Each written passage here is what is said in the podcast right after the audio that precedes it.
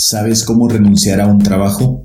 O mejor aún, ¿cómo despides a una persona? ¿Para qué sirve una oficina de recursos humanos? En este episodio vamos a dar respuesta a esta y otras interrogantes. Hola, yo soy Diego Murcia de bitextuales.com, donde resolvemos tus necesidades de contenido y traducción de documentos. Para más información visita www.bitextuales.com. Eso es B de barco y de iglesia textuales de texto. Antes de comenzar, por favor, suscríbete a mi podcast para que no te perdas ninguno de los contenidos que te ofrezco. Estás escuchando Secreto a Voces. Todos en algún momento hemos ido a pedir trabajo a algún otro lado, preparado un currículum vitae, un resumen, donde nos damos a conocer laboralmente. Pero ¿qué sucede al interior de recursos humanos? ¿Qué sucede en esa oficina? ¿Cómo actúa? ¿Cómo piensa? En este episodio vamos a hablar con una experta en el ramo y vamos a desentrañar ese misterioso mundo del manejo del recurso humano. Hola Mireya, gracias por atender a mi llamado. Te agradezco mucho por compartir este tiempo y pues la información que vas a compartir también va a ser de mucha ayuda para, no solo para mí, sino para toda la gente que nos escucha, que básicamente eh, ha decidido poner un pie en el mundo del emprendimiento y quiero aprovechar eh, tus conocimientos puesto que de acuerdo a la información que he logrado recaudar llevas más de 10 años trabajando en el sector de los recursos humanos. Una parte que creo yo que es muy fundamental para todas las empresas y que muchas veces no tenemos idea de cómo funciona. Quiero que hablemos acerca de eso de tu experiencia y sobre todo quiero que intentemos contestar una pregunta básica quizás un poco inocente sobre para qué sirven en realidad los recursos humanos y el sector en el que trabajas, qué tan importante es para las empresas. ¿Cómo estás? Ok, Diego, pues muchas gracias. Eh, muy bien, ¿y tú? Gracias por invitarme a tu, a tu podcast. Estoy muy bien, gracias. bueno, pues em, iniciando por tu primera pregunta de qué tan qué tan importante es el equipo de recursos humanos o el área de recursos humanos en una empresa. Em, pues yo diría que mucho, digo, no, no porque yo sea de RH, pero más bien porque he visto eh, qué es lo que pasa cuando se omite la, la, posición o la persona en el equipo eh, y pues ya que entra alguien, quieren que esa persona casi casi haga de todo. Eh, y bueno, básicamente basado en eso, basado en, las empresas donde he estado, desde pequeñas, medianas y grandes empresas, me he podido dar cuenta que sí hay una persona que necesita tener todo el conocimiento de desde desde cómo tratar a las personas, por ejemplo, más allá de, de saber eh, el, día a día de sus funciones, eh, pero desde cómo acercarse a ellos, eh, cómo resolver sus dudas en caso de que sea necesario, cómo hacerlos sentir engaged o, bueno, reconocidos y, formando parte del equipo, qué es lo que los motiva, especificar cuáles son sus funciones y, bueno, también platicar a partir de eso cuál sería su career path o cómo podrían seguir creciendo y bueno, finalmente eh, también en algunos casos pues digamos que ya cerrar el ciclo con ese con ese empleado o con esa persona pues también es importante no no es lo mismo que haya una un un abogado que se encargue del tema o que un jefe cierre el tema, sino que también hay algunos otros concerns o algunos otros pendientes que el trabajador tiene y que la persona de recursos humanos podría tener más visibilidad. Entonces, pues la figura de recursos humanos básicamente da estructura o apoya la estructura de, la empresa en sí y bueno, aunque no crea aunque no crea eh, pues un ingreso para la empresa como puede ser el área de operaciones que sí lo hace, pues definitivamente amenora costos para esta misma empresa. Entonces para mí es un asset. Tengo una duda. Hace poco una amiga me estaba contando ah, cómo recientemente ella ingresó al mundo salarial, em, perdón, al mundo de los de las finanzas y empezó a escalar y de repente un supervisor le hizo una propuesta un poco indecorosa, ¿no? Ella decidió acudir a recursos humanos para poder hacer una queja y que eso terminara.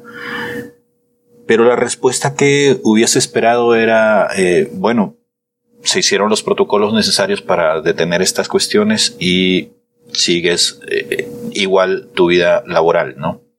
Sin embargo, ella empezó a sentir que le empezaron a truncar la carrera. Básicamente allá donde había puestos de confianza que antes la estaban llamando para entrenarla, para capacitarla, dejaron de hacerlo.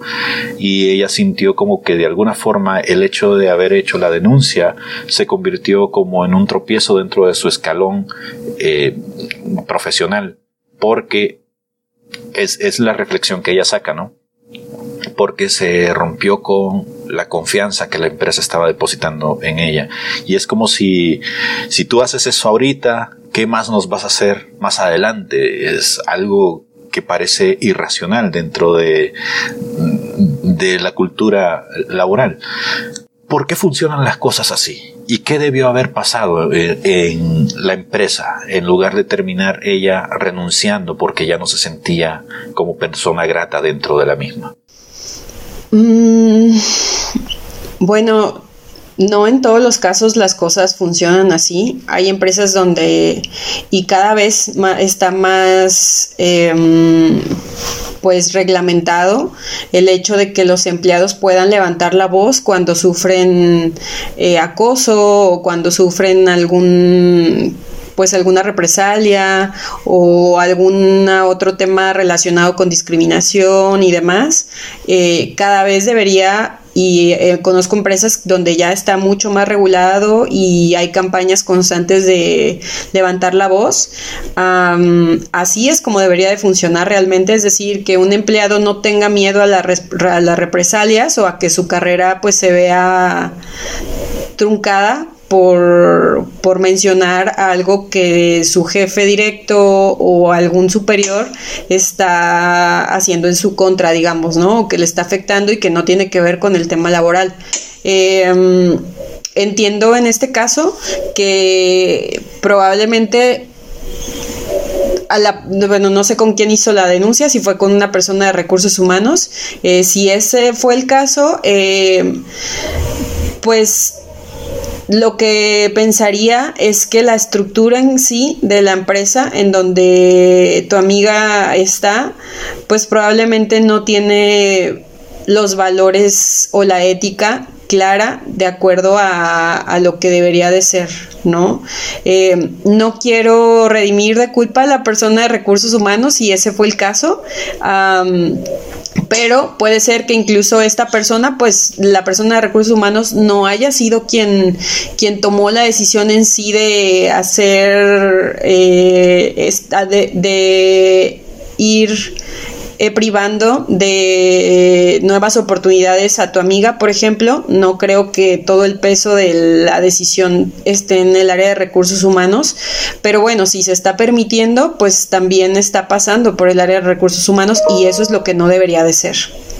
Entonces, en este caso, eh, lo que debería de ser normalmente es que una empresa respete la individualidad en sí eh, esté fundada en los valores, en el respeto, en la ética, en pues en temas de diversidad, e inclusión en general, eh, y pues que se valore a la persona por la calidad de su trabajo, más allá de cualquier otra cosa, ¿no? Así debería de ser, la denuncia debería de poder ser anónima, o sea, el empleado tendría que tener el derecho de decir anónimamente pues qué le pasó, justamente para tratar de proteger lo más posible eh, las consecuencias. Y bueno, en caso de que no pueda ser anónima, pues también que, que no haya represalias en contra del empleado, porque al final de cuentas, pues eh, es también un indicador si, si, es algo positivo o no la consecuencia a partir de la, de la denuncia, ¿no? De levantar la voz.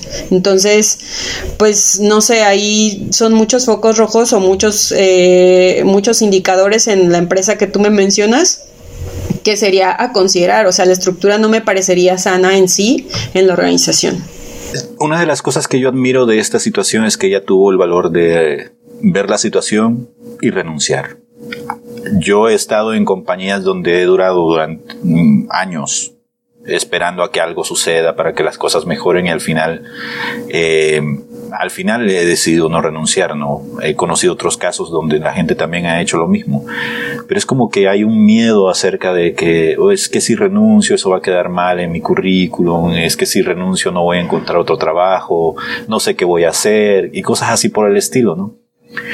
¿Por qué crees que uno debería renunciar a un trabajo? ¿Qué situaciones son las que considerarías que son indicativas de que es hora de hacerlo?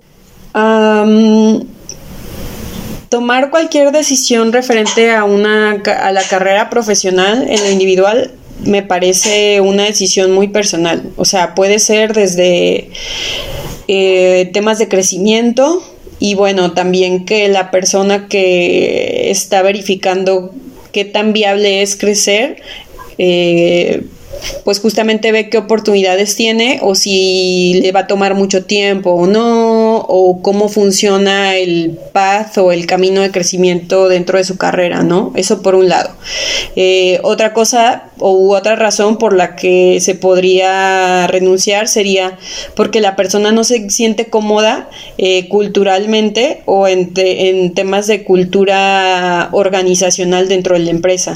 Muchas veces nos dejamos llevar eh, por la descripción del puesto y las responsabilidades y vemos si hacemos match o no con esa vacante y también el reclutador ve si hacemos match o no con el salario, con la experiencia y demás, pero algo que, que prácticamente solo se verifica ya hasta que uno lo vive es si hace match o no con la cultura, ¿no? Que eso es parte del día a día, de la forma eh, de liderazgo dentro del trabajo, de los jefes, eh, justamente la forma donde, eh, de la forma de pensar del jefe, que pues se descubre también más allá de una entrevista en el día a día. Entonces también esta me parece una razón muy válida. Em, hay otras empresas donde donde pues uno ingresa y desafortunadamente el tema salarial es inamovible, o sea que por más que uno esté muchos años en la empresa, no hay mucho, mucha posibilidad de crecimiento económico, entonces también esto lo pensaría como algo viable para renunciar y eh, algo también que se está dando mucho es cambiar de career path o de mm, pues de carrera profesional, ¿no? Antes no se daba muchísimo, antes uno era contador y terminaba siendo contador 24 años después en la misma empresa.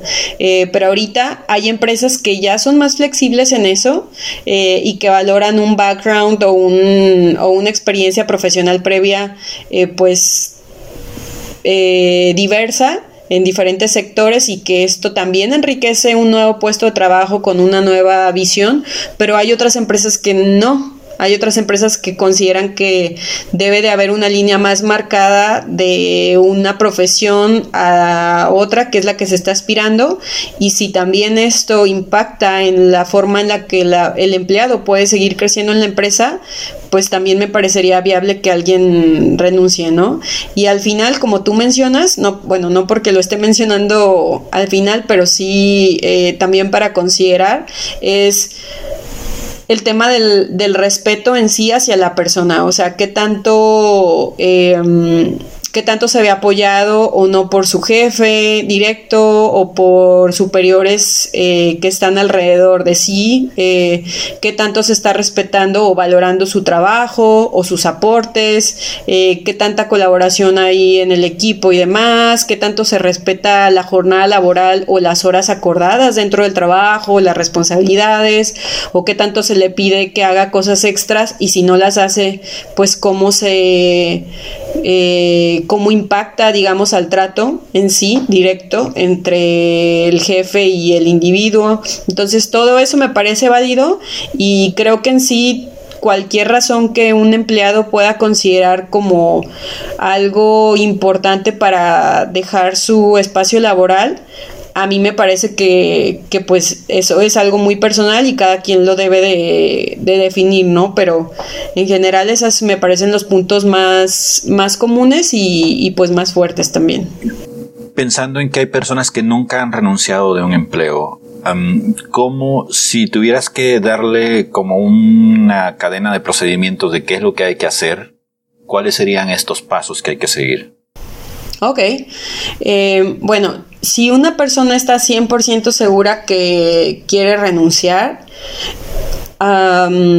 primero, bueno, pensaría, le sugeriría a esta persona que tenga clara su razón en sí, eh, porque bueno, al final, de nuevo, es un caso hipotético, hay personas que renuncian sin tener una oferta laboral, hay otros que renuncian ya porque están cansados de alguna situación específico, hay otros porque les ofrecieron un mejor trabajo y demás, pero toda, este, toda esta decisión y bueno, llevarla a buen fin y al final eh, salir de la empresa va a estar motivada por tener una, un motivo claro de por qué uno está dejando la empresa. Entonces, el primer paso sería tener súper clara la razón de por qué ya no quiero estar en esta empresa. ¿No? Eh, si la persona ya lo decidió, lo que yo sugiero que se haga en primer lugar es hablar con el jefe directo, porque bueno, a final de cuentas es a quien se le reporta eh, y es la persona con la que generalmente se convive día a día. Entonces, ya sea que sea una persona que está en el mismo lugar de trabajo, bueno, eh, ponerle un espacio de tiempo donde no haya ninguna interrupción o bueno, si es un jefe que está a distancia o vía remota, igualmente hablar con él como para pedirle una pequeña junta y exponerle cuál es la razón por la que está decidiendo esto, salirse de su trabajo. Eh, desde mi punto de vista, de nuevo, sería mostrar respeto a esta oportunidad que se le dio de eh, básicamente experimentar el día a día en esa empresa, de aportar, de aprender y demás.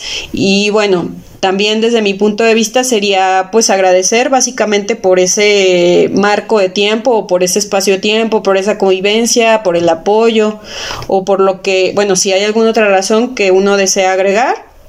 Finalmente, eh, generalmente depende de cada, de cada país en Latinoamérica, em, pero bueno, también dejar un espacio de tiempo eh, para que la persona a partir de que comunica su decisión de renuncia, pues pueda dejar el lugar de trabajo. El tiempo donde deja, eh, donde, donde sí, donde deja la persona para eh, renunciar y bueno, que finalmente ya sea su último día laboral, depende de cada uno. Hay algunos países donde está más regulado que en otros.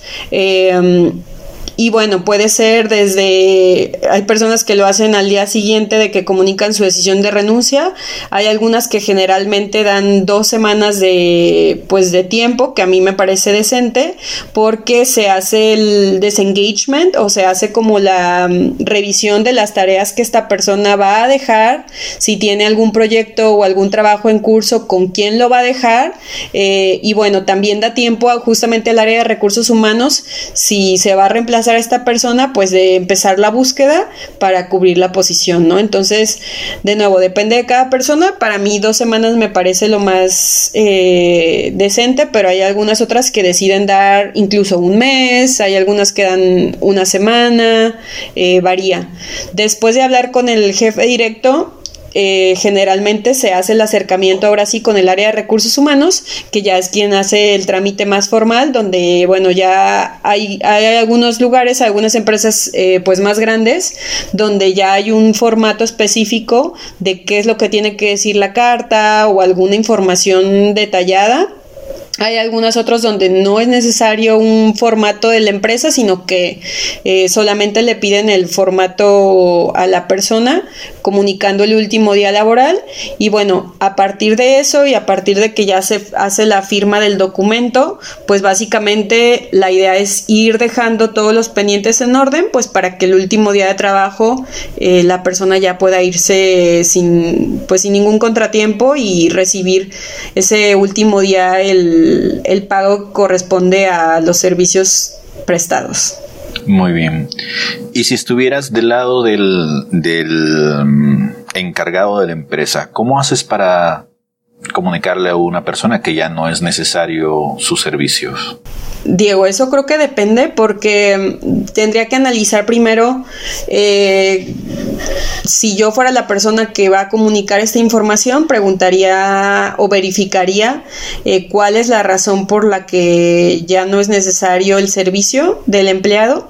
Si es un tema de desempeño, eh, debería de estar fundamentado y debería de estar documentado en un marco específico de tiempo. Por ejemplo, tres meses, seis meses, dependiendo de, las políticas de la empresa y de la ley de trabajo de cada país también. Eh, pero generalmente se hace una especie de acta administrativa, se mm, documentan tanto los, las pláticas entre el jefe directo y el empleado, eh, las acciones por las que el desempeño o la acción en sí no fue algo positivo se hace un plan pues para que el empleado tenga la oportunidad de, de mejorar el desempeño o mejorar el error o lo que haya sido en su momento.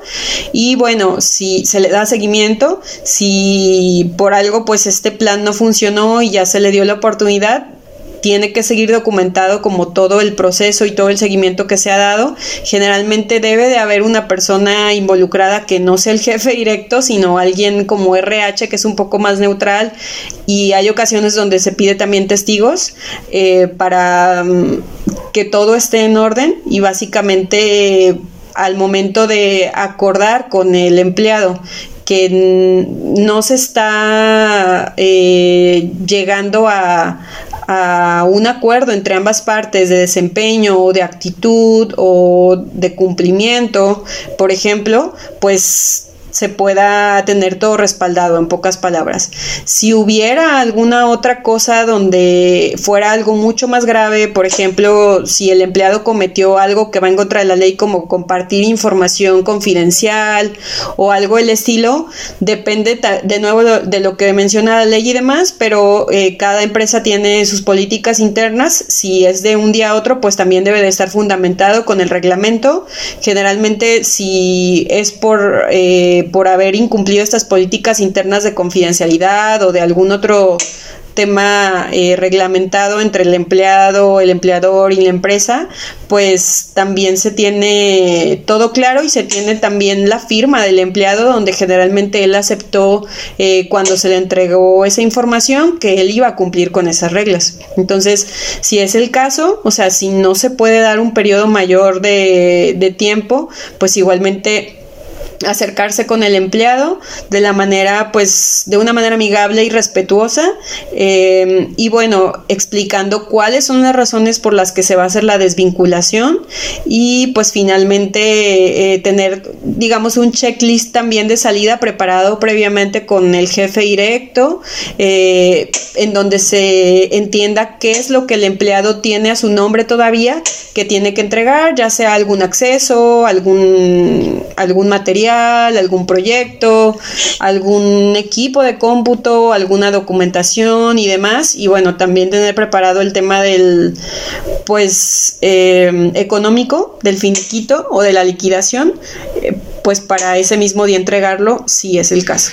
Ok, bueno, digamos ahora que estoy sin empleo por cualquier razón, ¿no? Ya sea que me despidieron o porque yo decidí cambiar de aires. Vi en una de tus publicaciones que aconsejas no mentir, no mentir ni en el currículum ni cuando te están haciendo las entrevistas. Em, lo decías, creo que eh, en el en el sentido en que entre más información des, recursos humanos va a entender si eres la persona adecuada o no para el puesto.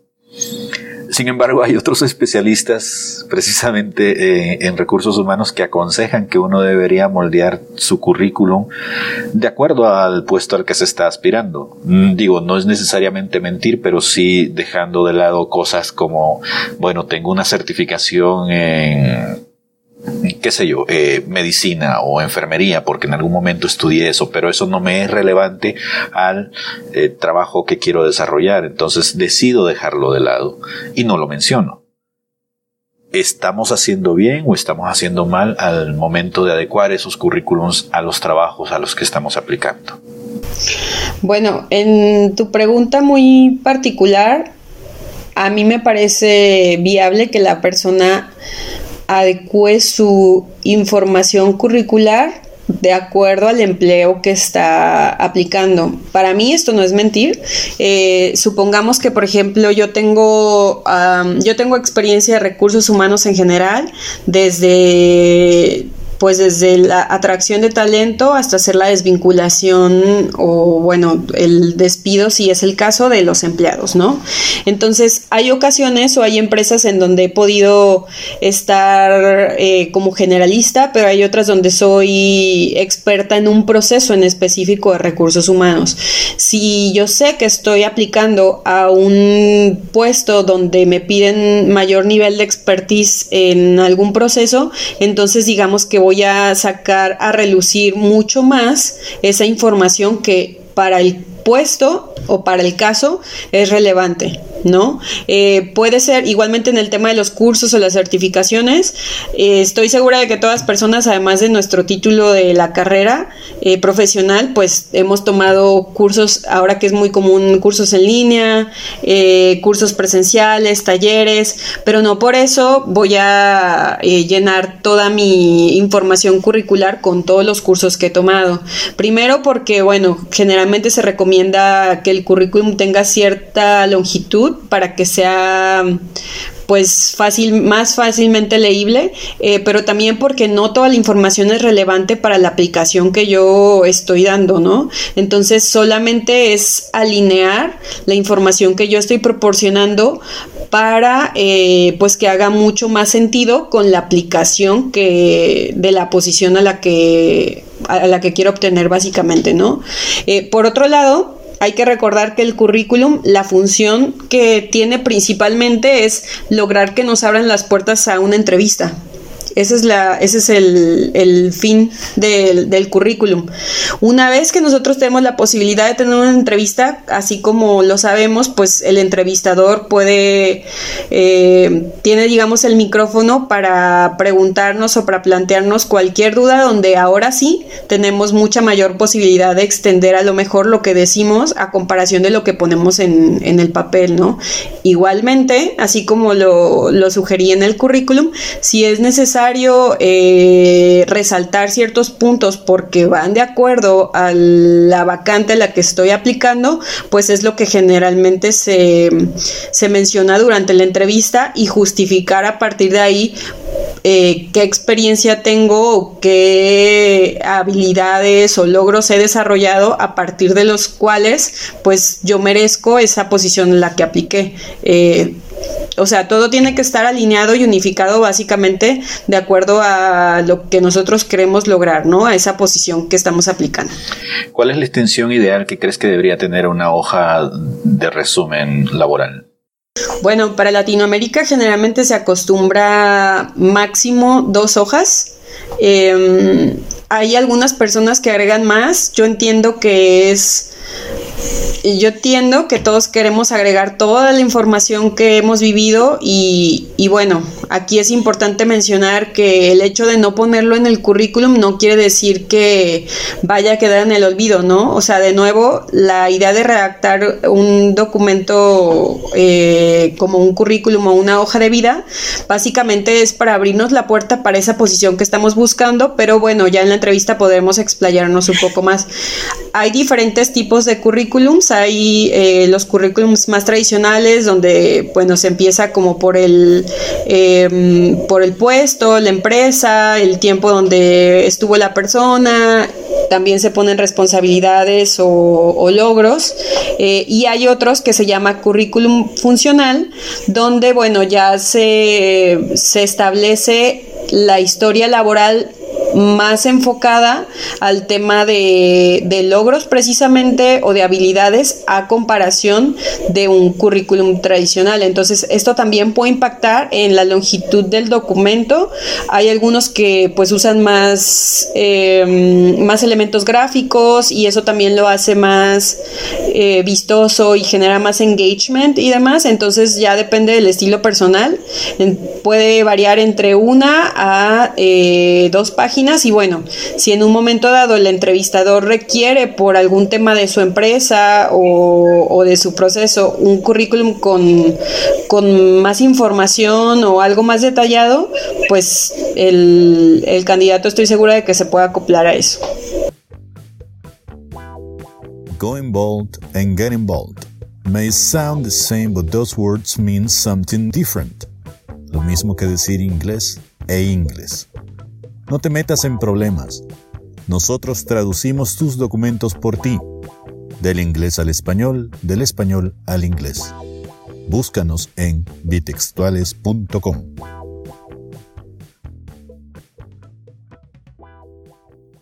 ¿Por qué debo pedir un, un, aumento de salario y cuándo es un buen momento para hacerlo? Bueno, yo de nuevo así como el tema de la renuncia, creo que pedir un aumento es algo muy personal. o sea, no es el, el por qué, lo veo más como una motivación y no como, no como una obligación. Em, en cuanto al momento, pues varía, depende de la, no hay una regla establecida en sí, si esa es eh, la pregunta, no hay una regla establecida. Depende también del tipo de empresa o de la cultura y las políticas internas de la empresa. Hay algunas empresas que anualmente hacen un pequeño incremento por la inflación eh, del, de la moneda y demás, eh, pero bueno, no es un aumento, ¿no? Solamente es un ajuste que prácticamente es nada más para, pues para que podamos seguir trabajando tranquilos. Sin embargo, eh, lo que yo considero ya muy específico sería si el empleado se da cuenta de que desde que la fecha, desde la fecha que ingresó a la fecha actual han cambiado sus funciones, ha incrementado su, su nivel de trabajo, o su carga de trabajo, o sus responsabilidades, a lo mejor ha aportado más valor a su puesto y a su empresa. Creo que eso es algo pues importante para valorarlo eh, en lo individual y de esta forma, ya con estos argumentos, con resultados, con acciones, con ya sea con valor agregado o eh, con retorno inversión, que la misma misma persona está agregando a su empresa o a su puesto, es un argumento fuerte para poder pedir un, pues, un aumento salarial. ¿Cómo se lleva a cabo esta conversación? bueno, lo que sugeriría sería primero conocer la política interna de la empresa, como te mencioné, varía. Hay empresas que están muy estructuradas. Eh, hay empresas donde, bueno, me ha tocado estar que tienen presencia a nivel global y que un incremento salarial varía dependiendo del nivel de seniority de la posición, que varía también dependiendo de el tiempo que la persona tiene en la empresa o en la posición, que justamente estando estructuradas, pues la empresa tiene un presupuesto ya establecido para un equipo de trabajo, para un headcount o, o para pues para el número de empleados y demás, y eso lo hace pues más difícil, ¿no? Eh, hay empresas como startups o empresas un poco entre pequeñas y medianas que son un poquito más flexibles y que depende más de los, de los logros. Entonces, a partir de que el empleado conozca claramente cómo funcionan las reglas eh, del juego dentro de su empresa, cómo funciona la cultura y bueno, también conozca un poco a su, a su jefe directo, eh, yo sugeriría que esta misma información sirva para evaluar la mejor forma de acercarse a, su jefe directo y solicitar un aumento. Y también eh, cuando se llegue a presentar este momento, bueno, así como cuando se comunica una renuncia, pues saber que se cuenta con cierto tiempo con el jefe directo donde no va a haber interrupciones y bueno, también tener material específico para respaldar el por qué se está solicitando un aumento, ¿no? Como decir, estos son mis argumentos, esta es la razón o estos son los resultados que yo he presentado de aquí a seis meses, esto es lo que he aportado a la empresa o lo que he hecho ganar o lo que he hecho ahorrar a la empresa y bueno, si por algo eh, la persona no tiene una idea tan clara de cómo explicar toda esta información para respaldar su decisión o su, su, petición de aumento salarial. Simplemente acercarse con su jefe directo y bueno, eh, demostrarle su interés por tener un incremento salarial y preguntarle abiertamente qué necesita hacer para llegar a un siguiente nivel, ¿no? También eso es válido y también los jefes directos se muestran pues muy abiertos y muy amigables también en cuanto a que entienden que el empleado quiere hacer más, quiere aportar más y también ayuda como a, trabajar en equipo. ¿Ustedes hacen algún tipo de counseling respecto a, las decisiones que se puedan la respuesta que se puedan dar en ciertas decisiones, ¿no? Por ejemplo, digamos que yo hago eso, yo pido o que me cambien de puesto, me den un puesto más grande o que me den dinero. Eh, esas son conversaciones muy difíciles de tener. A veces incluso mucha gente tiene nervios de poder sentarse y preguntar, es como si estuviera haciendo algo malo. Eh, puedo yo acercarme a recursos humanos y decirle, oigan, estoy tratando de hacer esto, me gustaría probar esto, o es algo que no se debería hacer? No, es algo que debe de hacerse. Eh, sí hay personas que, que que quizás en su mente ya tienen una idea preconcebida de, de de este tema o de otros temas y de que recursos humanos a lo mejor no va a estar a favor de estos temas, eh, no lo sé. Eh, me ha tocado que hay personas que sí tienen una idea preconcebida, otras personas son mucho más abiertas y, por ejemplo, han podido confiar en mí, me, eh, me preguntan incluso, oye, me, me, hicieron llegar otra oferta de trabajo de otro lugar, este, pero no sé cómo decirles que no, ¿qué hago? Y entonces, bueno, de esa forma los puedo ayudar y también ser respetuosa en, en cuanto a cómo decirles, ¿no? O cómo sugerirles algo. O eh, si también se acercan a pedir ayuda justamente respecto a cómo me puedo acercar a mi, cómo me puedo acercar a mi jefe directo, eh, también, bueno, le plantearía los puntos que te mencionaba en este momento. La verdad es que depende más de cómo el empleado observe a, al área de recursos humanos que el hecho de que no sea viable o no. Es decir, recursos humanos está para ayudar a los empleados y bueno, también para mantener como la regulación entre el, empleador y la fuerza laboral. Entonces es parte de, de las funciones de alguna manera. ¿Hay algo que no te guste de los recursos humanos? Es decir, por mi experiencia laboral como periodista, yo sé que hay cosas buenas y malas de todas las profesiones experiencias buenas del periodismo es que puedes ayudar a mucha gente con las investigaciones que haces. Se pueden resolver cosas, se pueden hacer, eh, se pueden llevar a cabo acciones. Pero también tenemos una fama, la fama de que somos chismosos y eso es algo que por mucho bien que nosotros hagamos no nos lo quitamos de encima. Hay gente que dice que nada más informamos lo malo muchas veces lo malo tiene que ser informado para poder hacer que cosas cambien. En tu caso, ¿hay algo malo que no te guste del mundo de los recursos humanos? Pues eh, sí, algo que no me encanta mucho es que justamente el área de recursos humanos pues no se puede poner de un lado ni de otro lado, es decir, eh, la idea es que el área de recursos humanos sea neutral. Hay ocasiones donde el, el, el dueño de la empresa o digamos que la parte de liderazgo de una empresa tiene una idea y el área de recursos humanos trata de explicar las razones de otra idea fundamentada de por qué debería de ser positivo, pros y contras y demás. Y bueno, al final, pues recursos humanos desafortunadamente no es como que tome la decisión, es más bien el intermediario y lo comunica. ¿no? Entonces, el hecho de mm, precisamente no tomar ninguna postura o tomar una postura neutral cuando al final probablemente no siempre se esté de acuerdo con las ideas eh, del equipo de liderazgo de la empresa o las ideas del, del área directiva o de las políticas, pues al final no es como que sea disfrutable 100%, en especial porque el área de recursos humanos pues es un empleado también, ¿no? O sea, son, también vivimos esas mismas políticas y también vivimos esas mismas ideas con las que sabemos que tiene el equipo de liderazgo, entonces pues es como una especie de...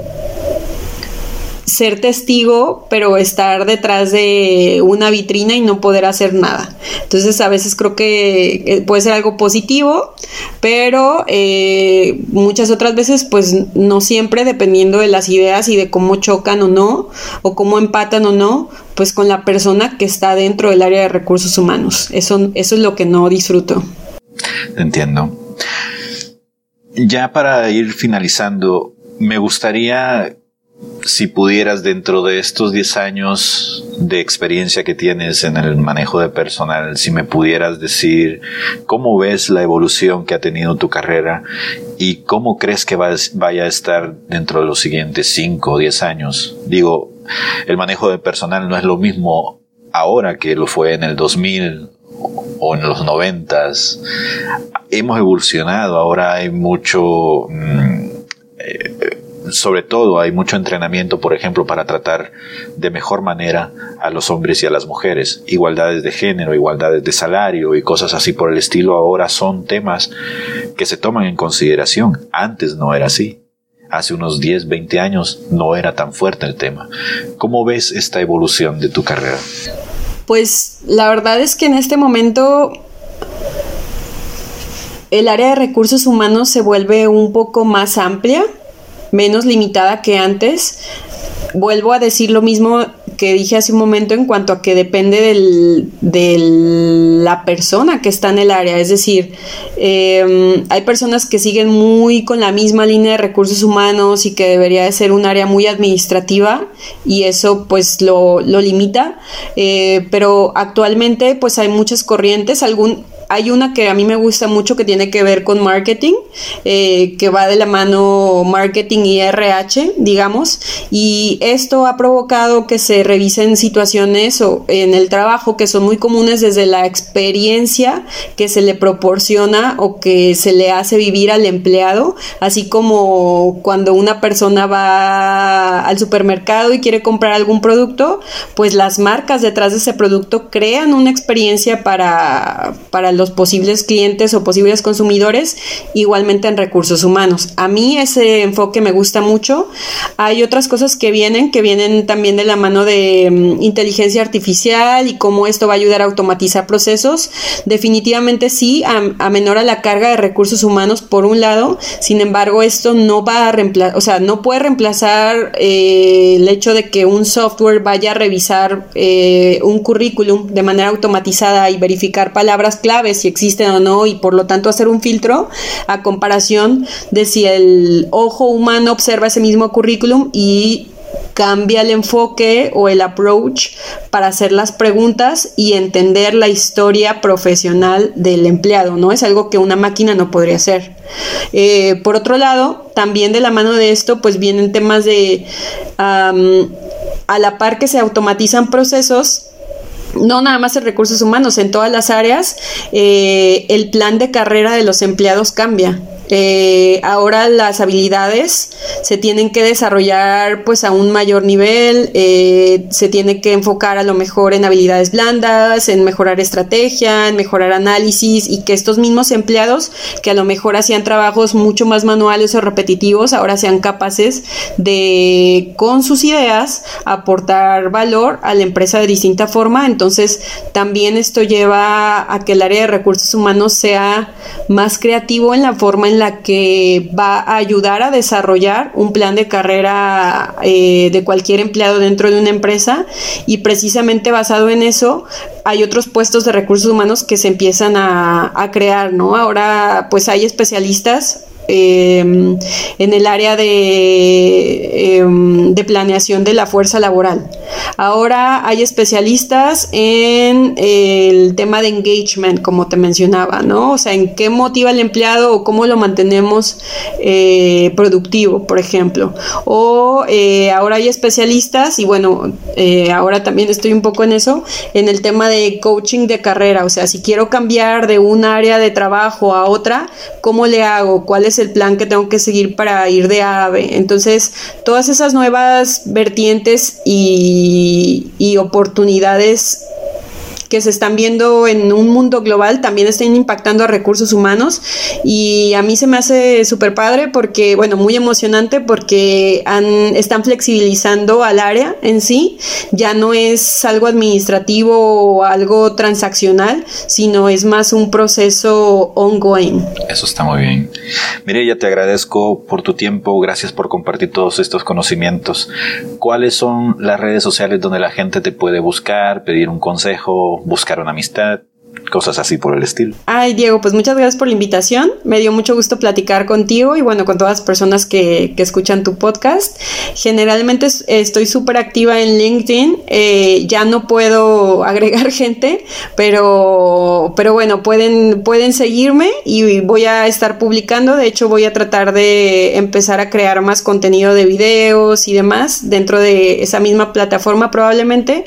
Y bueno, también estoy en Instagram eh, con mi nombre, Mirella-Negrete y pues ahí me pueden buscar y de todas formas estamos en contacto. Te agradezco por tu tiempo. Un saludo y un abrazo. Gracias, igualmente abrazos. Feliz día. Si te gustó este contenido, te invito a que visites bitextuales.com. Ahí encontrarás más información relacionada con el mundo editorial y de la traducción en formato online y podcast. También te invito a darte una vuelta por la sección del sitio sobre recomendaciones tecnológicas, donde te doy a conocer accesorios que yo he utilizado en mi vida periodística y que me han ayudado a convertirme en un profesional de la escritura más productivo. Te prometo que mis recomendaciones te ahorrarán dinero y dolores de cabeza. Por cierto que si deseas comprar alguno de estos aparatos, usa los links que he depositado en medio de los textos y con ello me ayudarás a generar una entrada para seguir produciendo más contenidos como este. Esto no representa ningún costo extra para vos durante tu compra. Antes de partir te informo que ya está disponible el primer capítulo del podbook Crónicas de Nada. Este es un audiolibro que hemos preparado la creadora de contenidos Joana Sánchez, autora del blog Antes de Ahora y yo, para tu disfrute. En este podcast podrás escuchar relatos de nuestra autoría en los que hablamos sobre la vida y otras miserias de la experiencia humana. A partir de esta semana recibirás un nuevo episodio cada lunes. La primera temporada tendrá 10 capítulos. Esperamos tus comentarios en Twitter en arroba crónicas nada y en Facebook en crónicas de nada. Si quieres ponerte en contacto conmigo, podés escribirme a demurcia.bitextuales.com. Volvamos a encontrarnos en el siguiente capítulo. Suerte.